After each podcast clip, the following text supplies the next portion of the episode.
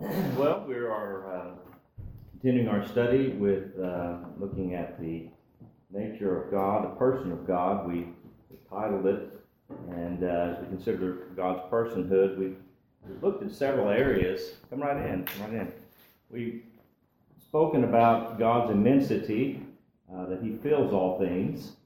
Uh, we've spoken about His eternity, that He had no beginning and end, has no end spoke about his existence last week, um, and that was, of course, uh, very challenging for in a, in a lot of ways. Um, I do, yes. And um,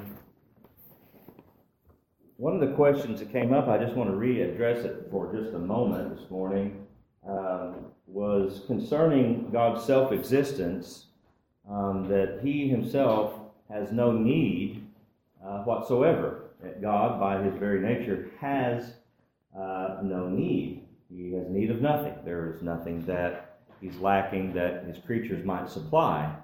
And, uh, and you, we all basically say, well, yeah, that's right. That's, that's our God. But then we begin to kind of dive into that thought a little bit, and we begin to kind of, you know, feel a little bit of, hmm, I don't know about that. For instance, when we read out of the Westminster Confession of Faith that God is not benefited by our worship toward Him. Wait a minute, you know, I don't know about that. Or God is not benefited, or we might say we're not supplying anything toward God by our rendering our service to Him. Because if He has no need, if He is self existent, if He is standing in no need of any other whatsoever, then that's true of us and our relation to Him as well. So it's challenging when you think of it in those terms. And for those of you who weren't here, I apologize for the fact that you don't have the backstory, but I did want to address one thing that, that came up last week. Paul brought the, rightly brought the question up. We were talking about God and His essence not having any need whatsoever. I was attempting to speak of the the uh, the interrelationship of the Trinity, and um, I said, and I think the more I thought about it, that's why I wanted to readdress it. I think my wording led us down the wrong path. My wording was that that since God has no need, then Father has no need of Son, Son has no need of Father, Holy Spirit has no need. That to us in our typical vocabulary gives the wrong impression. So I see what I and Paul rightly raised the question. Now wait a minute. What I was attempting to do is speak about God's unity, God's simplicity. God is one, as the scriptures teach, and He is one God, yet Father, Son, and Holy Spirit. And as mysterious as that is, it's how He's revealed in the scripture.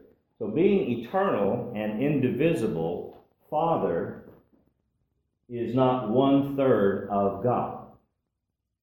Son is not one third of God. Spirit is not one third of God.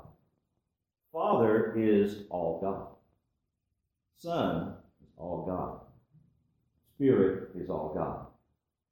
Therefore, and that's what I was trying to get to and never could quite get there last week. Had to sit down and ruminate on Paul for a while because obviously uh, describing the Trinity and, the mystery of his eternity in, in uh, our vocabulary is difficult.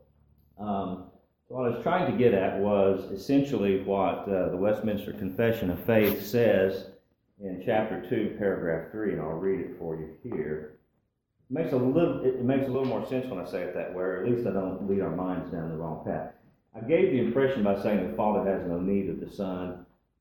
Um, that almost makes God divisible, doesn't it? That one could exist without the other. That's what Paul brought up. That's impossible because God is one. There's no, there's no possibility of one existing without the other. They are. I am, I am, is how he describes himself. So when we start trying to work those things out, we get into a feud uh, between a rock and hard place, like I did.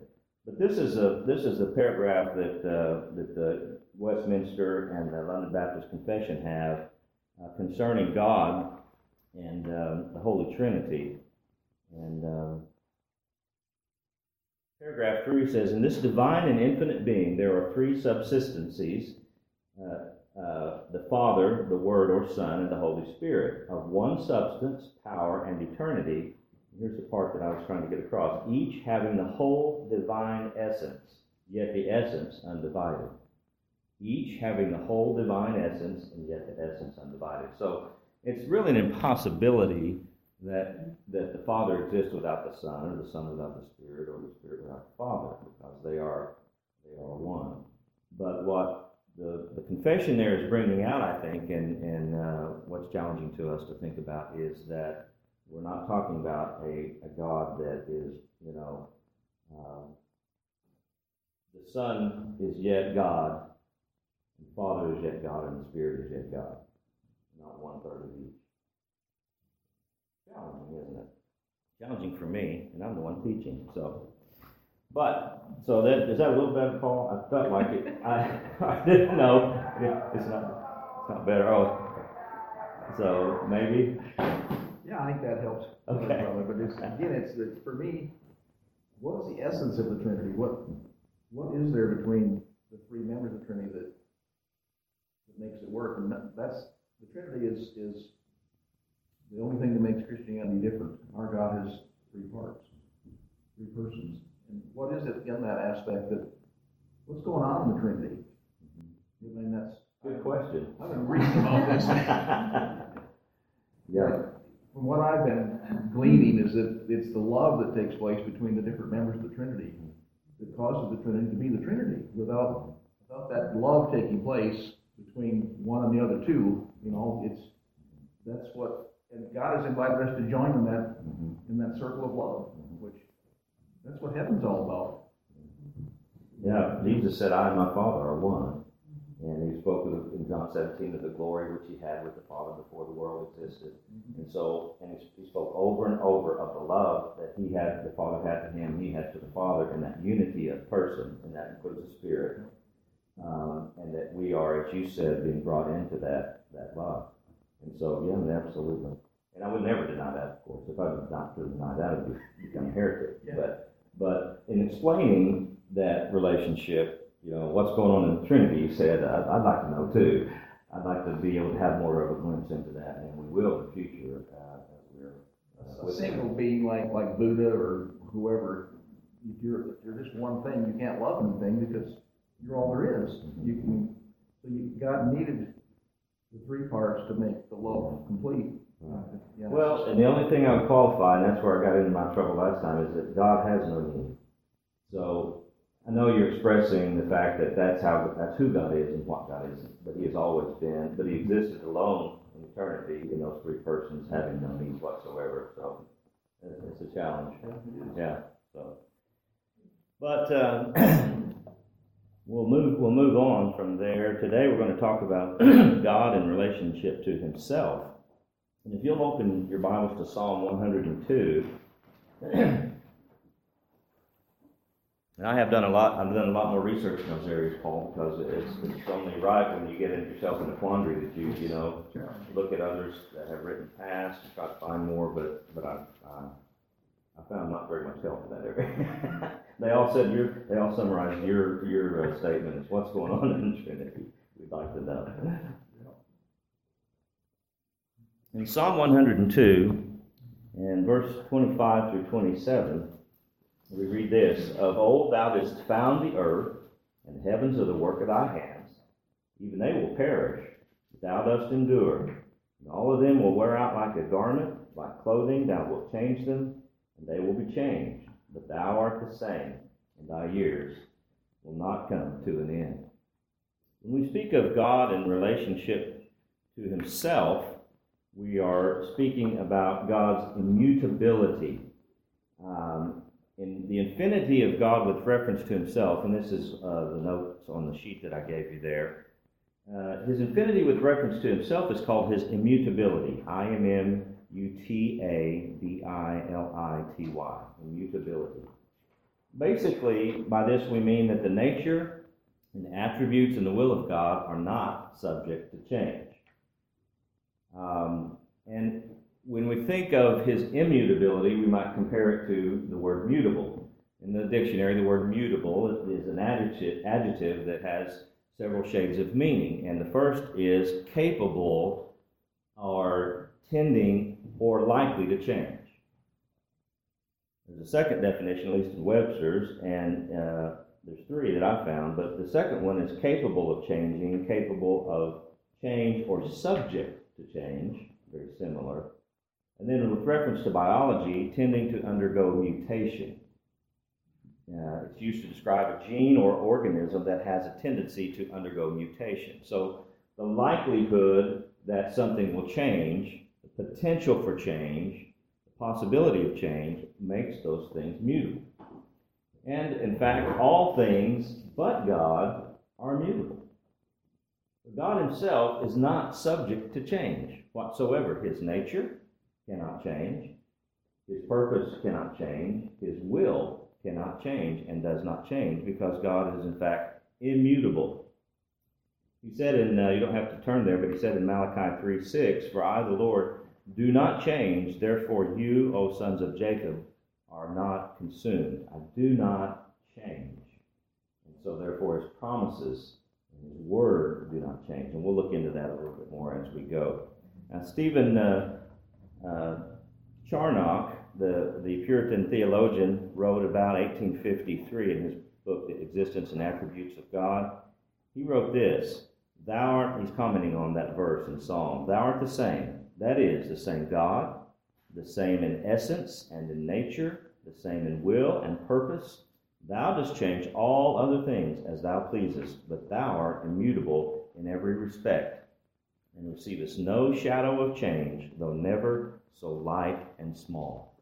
He's describing that there is no, not even a infinitesimal possibility that God would change in any way. There is not a small change in God. There is not a large change in God. There is simply the eternal uh, immutability uh, of God. That's what we're going to look at this morning in more detail. To do that, if I could get someone to read James 1:17. James 1:17. Every good thing given and every perfect gift is from above, coming down from the Father of lights, with whom there is no variation or shifting shadow. All right. Father of lights, and uh, every good gift comes from Him. There's no variation. And so we might begin by asking the question what effect does the constant variation, movement, motion of the universe, uh, what effect does that have upon God?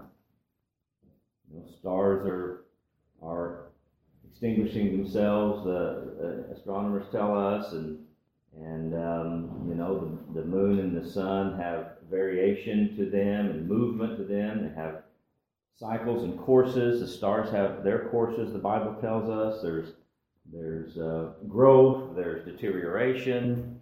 What is that constant movement and motion of the universe? How does that affect God Himself? Does it have an effect upon God? Okay, Andrew says no. Okay, in what sense? Because He created it, He's pleased with it, He set those things in motion. We're not talking about a sense of His own pleasure in His creation. We, we understand that, but in what way does it not have an effect on Him? Um, because it's outside of him. He's over He's, of he's outside of it. He, Yes. excuse me, Yes. he's outside of it. Yes. And he is over all of it, and so that, you know, he is who he is. And it is not, you know, um, when I look at, he puts one kingdom down and makes it up another. He lets the sun fall and he lets it Mhm, I mhm. mean, maybe I'm off, so. No, I think you're right. He, he existed before the creation, and he was whole, and he was complete, standing in no need, completely self-sufficient, self-existent, and he never changed then. So in relation to his creation, he certainly continues to be immutable. And keep that in mind, because God is today and will be forever and ever what he has always been. He didn't grow by stages. He's always today what he has always been and will always be. Keep in mind that before he created a single molecule of creation, before any angel, any man, any molecule of the known universe, he existed forever and ever and ever alone, and satisfied in eternity. He was immutable then, and he's immutable today. And so those things again come and challenge our, our mind and challenge our thoughts of God because I think mainly those they challenge us because of two reasons. One, we have let our theology slip from the biblical uh, teaching. We've got the good old gray haired man in the sky, like grandpa, we're his grandchildren. We, we say, Grandpa, I need this, I need that, and grandpa's going to do what we need. Uh, or a genie, maybe with it's in the bottle that you rub the bottle and poof, the genie comes out and grants your wishes. These are wrong ideas of who God is and our relationship to Him. Then I think the other reason we tend to let our ideas of God slip uh, is selfishness and pride and the thinking that we ourselves, that God needs us, that God, we're contributing to God somehow, we're making God, you know, the, the, the military says be all that you can be, and, and you know, Uncle Sam needs you. Well, we can't think of those term, thoughts in terms of God. God doesn't need you, but He wills you and loves you. And so don't think of it in terms of fulfilling or meeting a need, something that God lacked, but think of it as God's eternal purpose to let us enter in, as Paul said, to the to the loving relationship that the Trinity enjoys. But doesn't it? I mean, I'm just being honest about today's theology. I mean, we have we have watered down teaching. We have let the we've defined God by our own terms. We've compared Him to ourselves. Basically, we have brought God down to our own level where we're comfortable with Him because we're not accountable to somebody like us. We are accountable to the God of the Bible, and therefore, when we elevate our thoughts upward to where He is and who He is, it's often challenging to our thinking. Of course, we want to be sure that these are, that this is biblically understanding God as He is. You know? No. Sometimes we do have to clarify the terms, as I, as I did at the beginning. So, yeah, I thought we might have, Have wanted to say something there. Okay. All right. So no change whatsoever. James 7, 117, just a quick little bit about that, because that could be uh, uh, the wording there might catch a few of you. But it speaks of, of God as the Father of lights meaning that he is an unchangeable, excellent dignity. He has glory and power and honor um, that is so great that it outshines the sun. I think that's capturing the essence of that of that verse. No shadow of, of turning a reference to the heavenly sun and the, and the glory of it, but God's excellent glory outshines the sun. He's the Father of lights. He's created uh, the cosmic lights where they are in their glory. And, you know, um, you know, you can't stare at the sun without some damage to the physical eyes, and no man can, has seen God at any time, nor can behold Him. Only we have had Him revealed uh, in Christ, who is the fullness of His glory. That's the idea. Okay, well, continue on. Job 23, verses 13 and 14 bring out a different aspect of God's immutability.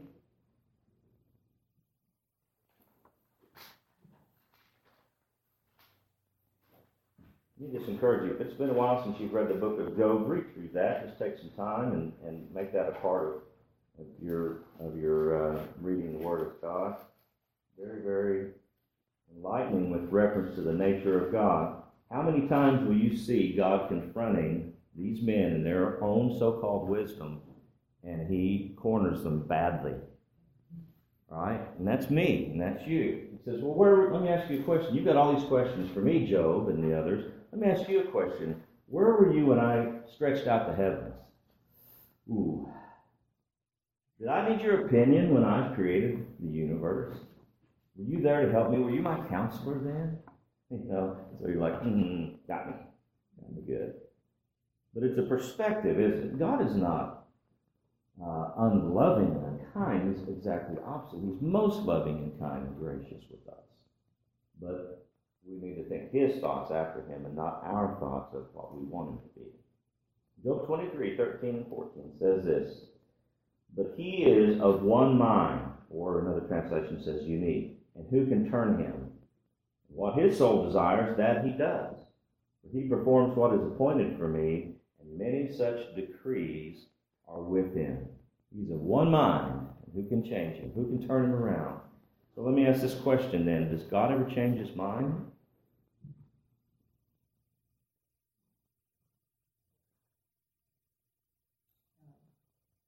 Who said no, Bonnie? No? Okay, we've got one no. Well, in essence, he did not change his mind, but I think there are places where it at times seems Mhm. that in, in the, I You're, you're on the right track. Getting ready to talk about, but, but he does, his purposes and his will and his essence does not change. If He could change his mind, wouldn't that indicate that he made a mistake? A way, it would, but it, it would indicate that he, right, purposed one thing, willed one thing, set it in motion, and then changed, which would, yeah, indicate that. Either a lack of knowledge or lack of power to carry out the purpose, or he would gain further information as he went along, like we do. A lot of times we'll gain further information and we'll retract our, and, you know, back up and, and go forward from there. But if he gained further information, it would indicate that he's not omniscient. Exactly. There isn't any information God does not know. There's no possibility of In scriptures, there are a few instances where God repented, God Mhm. changed his mind or whatever, but that's just condescension Mhm. to our level so that we can understand it, Yes. that's all that it is. Uh, in, uh, Jonah, he was gonna destroy Nineveh. He didn't. Change his mind? A hundred years later, he did. Mhm. He didn't change his mind, he just stayed his judgment for a century. Right. Right. And we'll go, we'll go, I'll get to you just a second, Sandra. We'll go to Genesis 6. It's one of those places where it talks about God repenting, and there are several of them. I think it's worth looking at one as a sample of where it talks about God, uh, as, as Faith said, changing his mind, or it appears so. And it, it's, I agree with uh, Bonnie that it, it's an accommodation to us to say that he's changing his mind, because in the eternal sense, he can't, can't change his mind. Doesn't have to. But uh, Genesis 6, um, let's see, verses 6 and 7 is one of those places. Yeah, the Lord was sorry that He made man on the earth and He was grieved in His heart. I mean, that right there says, oh, you know, well, we, we immediately think, at least in terms of how we live, and think that it's a mistake. It was something you wish you had not done. And verse 7 says, The Lord said, I will blot out man whom I've created from the face of the land from man to animals to creeping things and birds of the sky, for I am sorry that I have made them. And there's no other way to understand those that language other than the fact that it's presenting a case that God viewed it as something that he did that now he wishes he hadn't done. But we must understand that in light of the essence and nature of God, that he's incapable of changing. He has no need to change because he's set forth a perfect eternal purpose which he is carrying out uh, every day in every place. And so it's it is an accommodation of language. It's it is um, accommodation of language to us. It, from our point of view, maybe is another way to approach it. It appears that God changes his mind, and so he couches it in that language. But God knew what he was going to do. He's always known what he's going to do. And so what he's doing for us is because he is gracious and kind and loving, and he's drawing us to himself, he is drawing out from us those things which he desires to draw. For instance, I think of a place or two where he threatened to kill someone, and then he did not kill them immediately, individually. And so, you know, there's change because it appears that, well, they did these things, and so God didn't kill them after all. He was drawing out from them uh, things that, that were necessary to relate, that they might relate to their God in a better way. Sandra, go ahead. I, I stopped you earlier.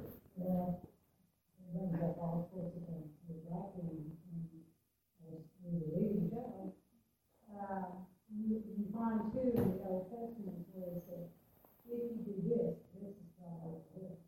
And if you do this, in other words, if you do can't, I will forgive. Mhm. If you do not, you know, so the judgment's coming they put those there.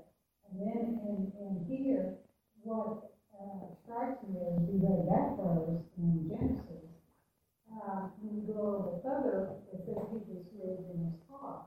Mhm. And then it brings mind the fact that we as believers can grieve the Holy Spirit. Mhm.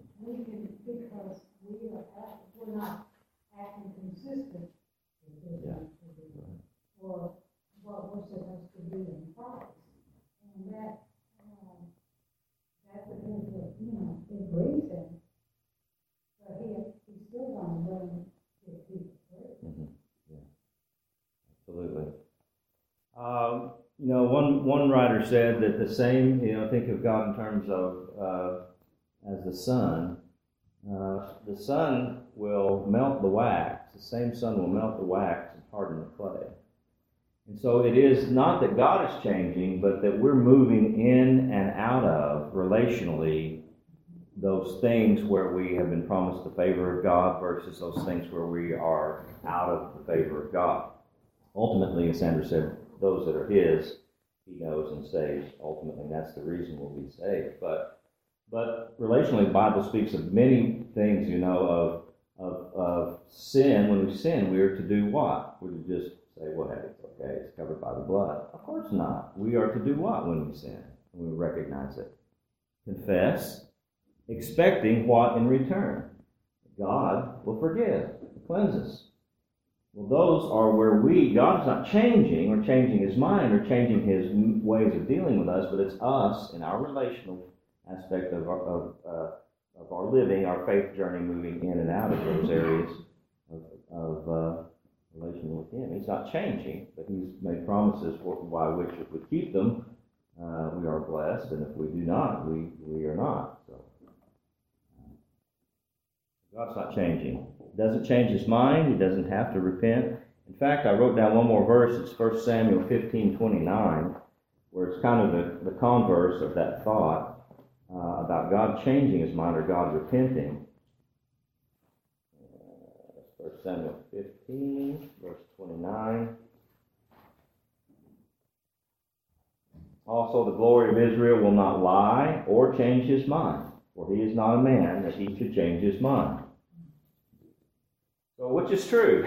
And God's sorry that he made man on the earth and he changed his mind, or he's not a man that he should have to change his mind. He doesn't ever change his mind. Well, they're both true because it's, it's, it's contrasting the eternal essence and nature of God. Doesn't have to change his mind, will never change his mind, never change his will versus the relational aspect with us, where it appears that he is changing his mind as he accommodates the, uh, his language to us. I don't know any other way to, to think of it and try to get it right biblically other than to understand the foundational truth that God does not change. You know, that's, that's where I, I land first.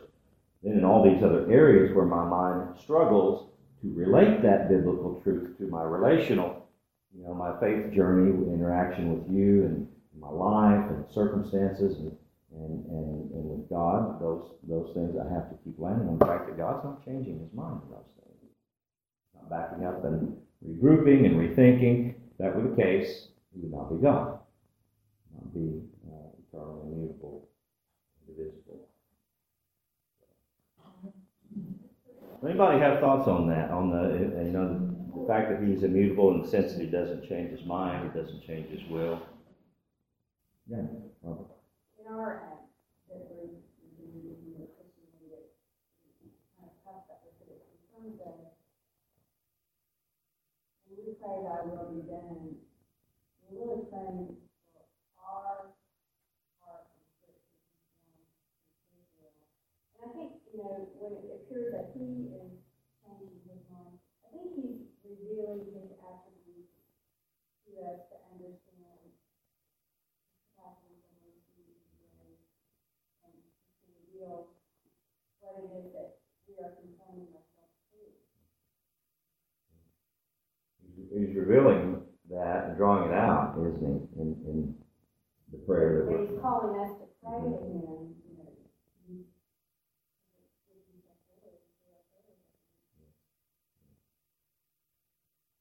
As we said a couple weeks back, I think it was, is prayer necessary? You know, essential. But we're not changing God or changing God's mind. We are aligning ourselves with the Spirit of God, and we are accomplishing the things that God wants accomplished in and through us through our prayers. But that's because when we pray according to the will of God, we have what we ask. And it is the Spirit of God leading us in those prayers. And so that's a great thing. I'm sorry, but that's one of the reasons that we need the word of God, because he's conforming us to the image of God. And where we see Christ, uh, this place, is in the word, in the scripture, in the Holy Spirit.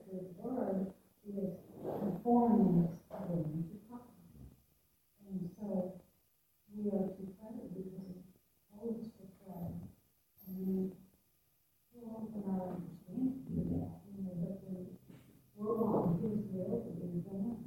Right. Right. We're led by Spirit and we pray. We are accomplishing the will of God, not because we're changing God, but because He's prompting us to pray. It was Spurgeon that said, that whenever God wants something done, He sets His people to pray. you know, and that's one sense that we can understand that relationship. God's going to accomplish His will. He's not going to do it apart from our prayers. He's doing it through our prayers. Doesn't mean we're changing God by praying, but our earnest filled with faith are agreeing with the will of God and He's accomplishing His purpose. I'll say without prayer, nothing will, will be done. With prayer, all things will be done. All things are possible with faith and prayer. But just never think that we're twisting God's arm behind His back in heaven by our prayers. He's accomplishing His will. He's, he's pleased to use men and women to call men and women. He's pleased to use men and women to pray to accomplish His will pleased and gracious to let us enter into this relationship with Him of love and our dependence upon Him. He's not dependent upon us. All right, another aspect of it uh, is found in Psalm 33. And let me just encourage you guys, if you don't, I may have some copies of this at home. This is the London Baptist Confession of Faith, 1689, but it's almost verbatim of the Westminster, which I also have at home. And um, it was a companion also to the uh, Savoy Declaration, which was from the Congregationalists. Um, but they were all in complete agreement, uh, except for a few matters of, of church order. Um, and and so when you quote from one, you're almost quoting from the other. Um, so you know, it's not very it's not very uh, thick. It, there's a lot to it, of course, with the scriptural references. But I just encourage you to read through the Westminster Faith. I mean, encourage you to look at those Bible verses. It again does kind of what this study does, and it at first it, it's kind of prickly. You know, at first it's kind of you know rubbing you the wrong way a little bit, but it but it reminds you of you know no, that's right, that is true. You know, God is in fact immutable, and, and God didn't create mankind out of the need that He had somehow, but He created us out of His own good pleasure that He might display His glory in letting us see Him for, for who He is for all eternity. But He didn't need me. So those are the types of things you get as you read through these confessions of faith. You understand that that was the basis from which the, they, they understood uh, God. The Puritans, best I understand it, I'm no expert at all, best I understand it, were had struck one of the best balances that we know from history, Christian history, of being doctrinally accurate and yet very loving and pastoral in their hearts.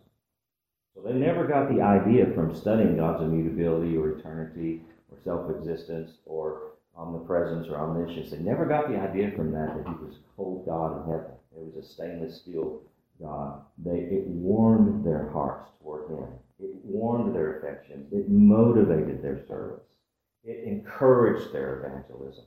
So they were, they were doctrinally, you know, accurate scripturally, but they were very pastoral uh, in their hearts. And so I think that that's where you you end up studying God for who He is, and where we should end up if we're understanding Him rightly.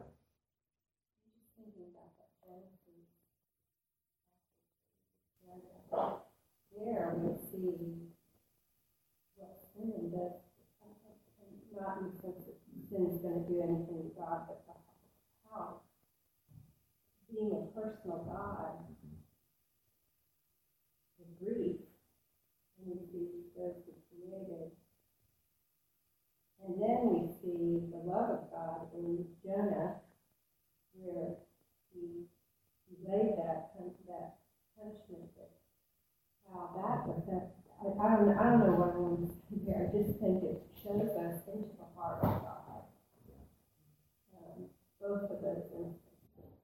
Shows a strict standard of righteousness. Right. He cannot deny himself, but it shows a love and compassion and grace that he always extends to us as fallen creatures.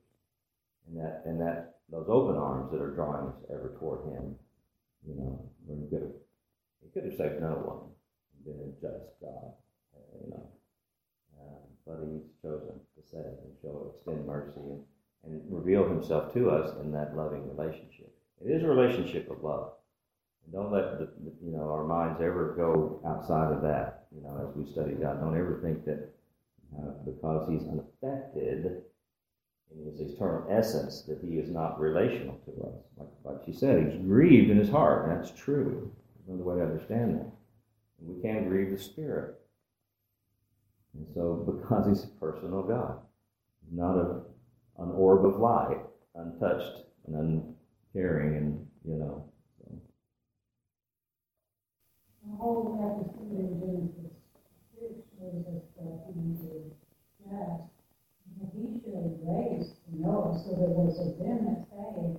So even though he showed his judgment, and that's what we're gonna see is the judgment, but we're also seeing the grace of God and the mercy of God, in that that.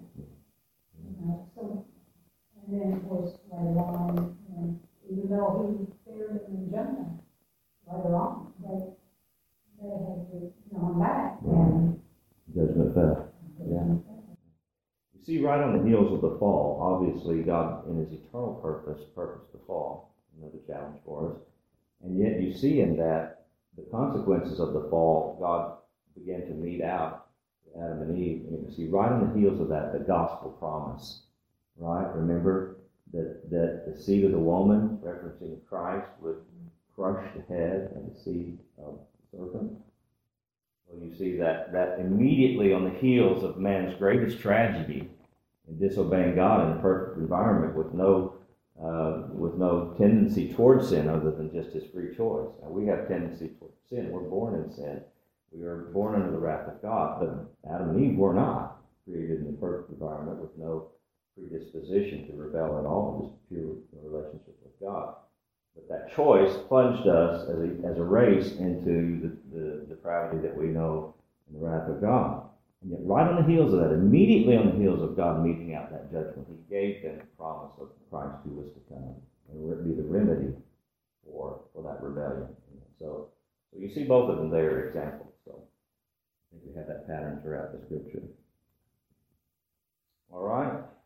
Um, did we go to Psalm 33? Is that where we are? Okay. Psalm 33. Good study. I appreciate your participation. I really do. Um, let's look at verse 11, Psalm 33 11.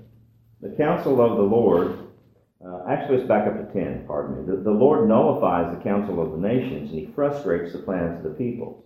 But the counsel of the Lord stands forever, the plans of his heart from generation to generation.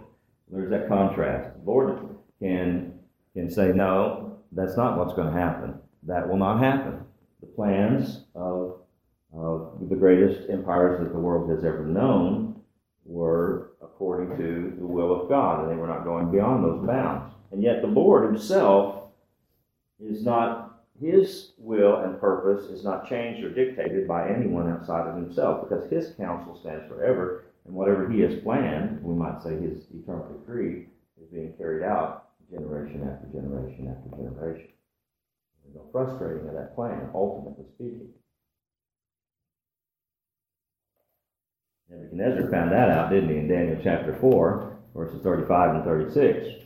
When he defied God, and God made him as dumb as cow, and he ate grass, his nails grew long, and his hair grew long, his senses went out from him, and for a period of seven years. And when after that God brought his mind back to him, and he got a haircut and trimmed his nails, and his friends returned to him, he gave one of the greatest biblical declarations of the sovereignty and power of God in all of Scripture. And he was not a saved man, he was not regenerate, but he declared, after having seen the power of God, that God does according to his will among the armies of heaven uh, and upon earth, and no one is going to say to God, Hey, what are you doing? We're not going to stop him, and we're not going to question him, because he does according to his will. Uh, so, pretty good stuff there, too. So, God has made his plans known from the beginning. In fact, God knows the end from the beginning. How, as we come to Isaiah 46, and this is where we'll end for today, almost got all of it in there. Isaiah 46, verses 9 and 10. How does God, how can God declare the end? How can God say with absolute certainty what is going to happen at the end if he is not immutable. Isaiah 46, 9 and 10 says this Remember the former things long past, for I am God and there is no other. I am God and there is no one like me, declaring the end from the beginning, from ancient times the things which have not been done, saying, My purpose will be established and I will accomplish all my good pleasure. Uh, God declares end from the beginning. In many ways, He has. He has declared things that are uh, were to come, and they've been fulfilled perfectly. He has also declared things yet to come as far as human history is concerned, and we have confidence that those will also be declared perfectly. If He were to declare something to be, and it did not come to pass that way, God would be found a liar. But He puts it out there that we may know and glory in the fact that He knows all things and accomplishes those things perfectly according to His will and His divine purpose. So, in a sense, was it just your choice and my choice to be here this morning? It was our choice. I chose to get up. I chose to, to, to you know, comb my hair choose this jacket and put my shoes on and you and drive the car. You did too. But ultimately speaking,